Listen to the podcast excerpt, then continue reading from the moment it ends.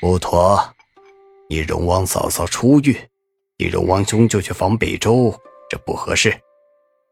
尊儿，你有什么建议没？皇帝摇摇头，用苏初月怀孕的由头把这话题跳过。霍成建议不被采纳，面上也没什么多余的表情，只是将目光投去了霍尊那边，想看看他四皇兄有什么好建议的。霍尊被点名，缓缓站起，沉吟片刻道：“回禀父皇，近日来平城灾民稍减，可前些日子的遍地灾民流窜，食不果腹，衣不蔽体，儿臣见了，实在于心难忍。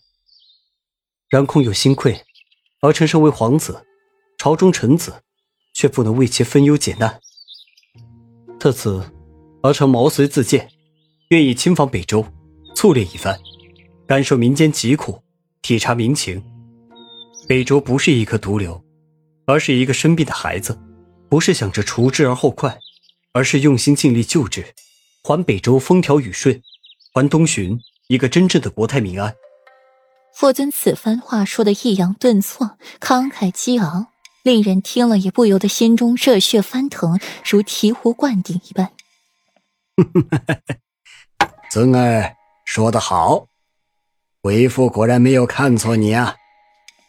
北周不是毒瘤，北周是东巡一个生病的质子，北周百姓更不是活该，而是皇帝的子民，自然是保护而非舍弃。既然如此，这防北周一事便交由尊儿了。上巳节一过，便启程。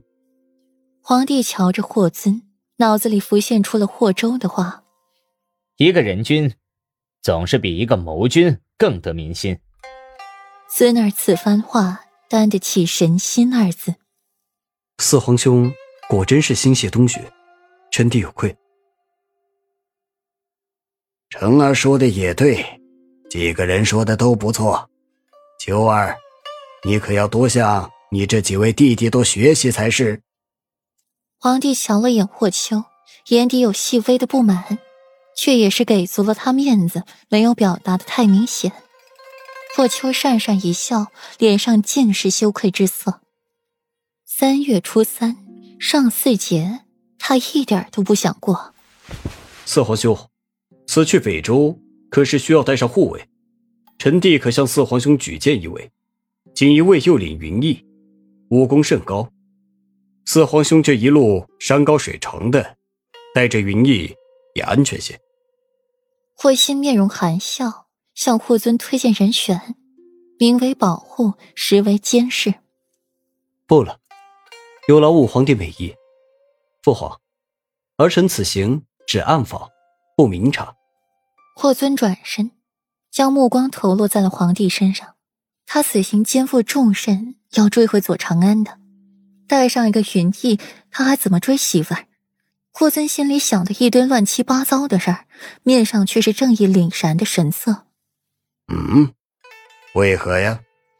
皇帝挑眉，他也要安排人手保护自己心爱的儿子。回禀父皇，北周年年灾害无数。国库年年分拨银两赈灾，修建房屋河坝，如流水一般的银子进了北周，为何会半点不见起色呢？倒是越发严重了。若说此行没有地方官员中饱私囊，北周州主贪污行贿，儿臣是万万不能信的。儿臣就是要隐瞒自己皇子的身份，将这一路防北的蛀虫，一个个的都揪出来。若是儿臣不掩身份，只怕一到那些官员的地界，该有的证据、人证，悉数都被掩藏，无从查起。霍尊一番话，大义凛然，全然在为东巡、为北周考虑，不掺私心，连皇帝都被感动到了。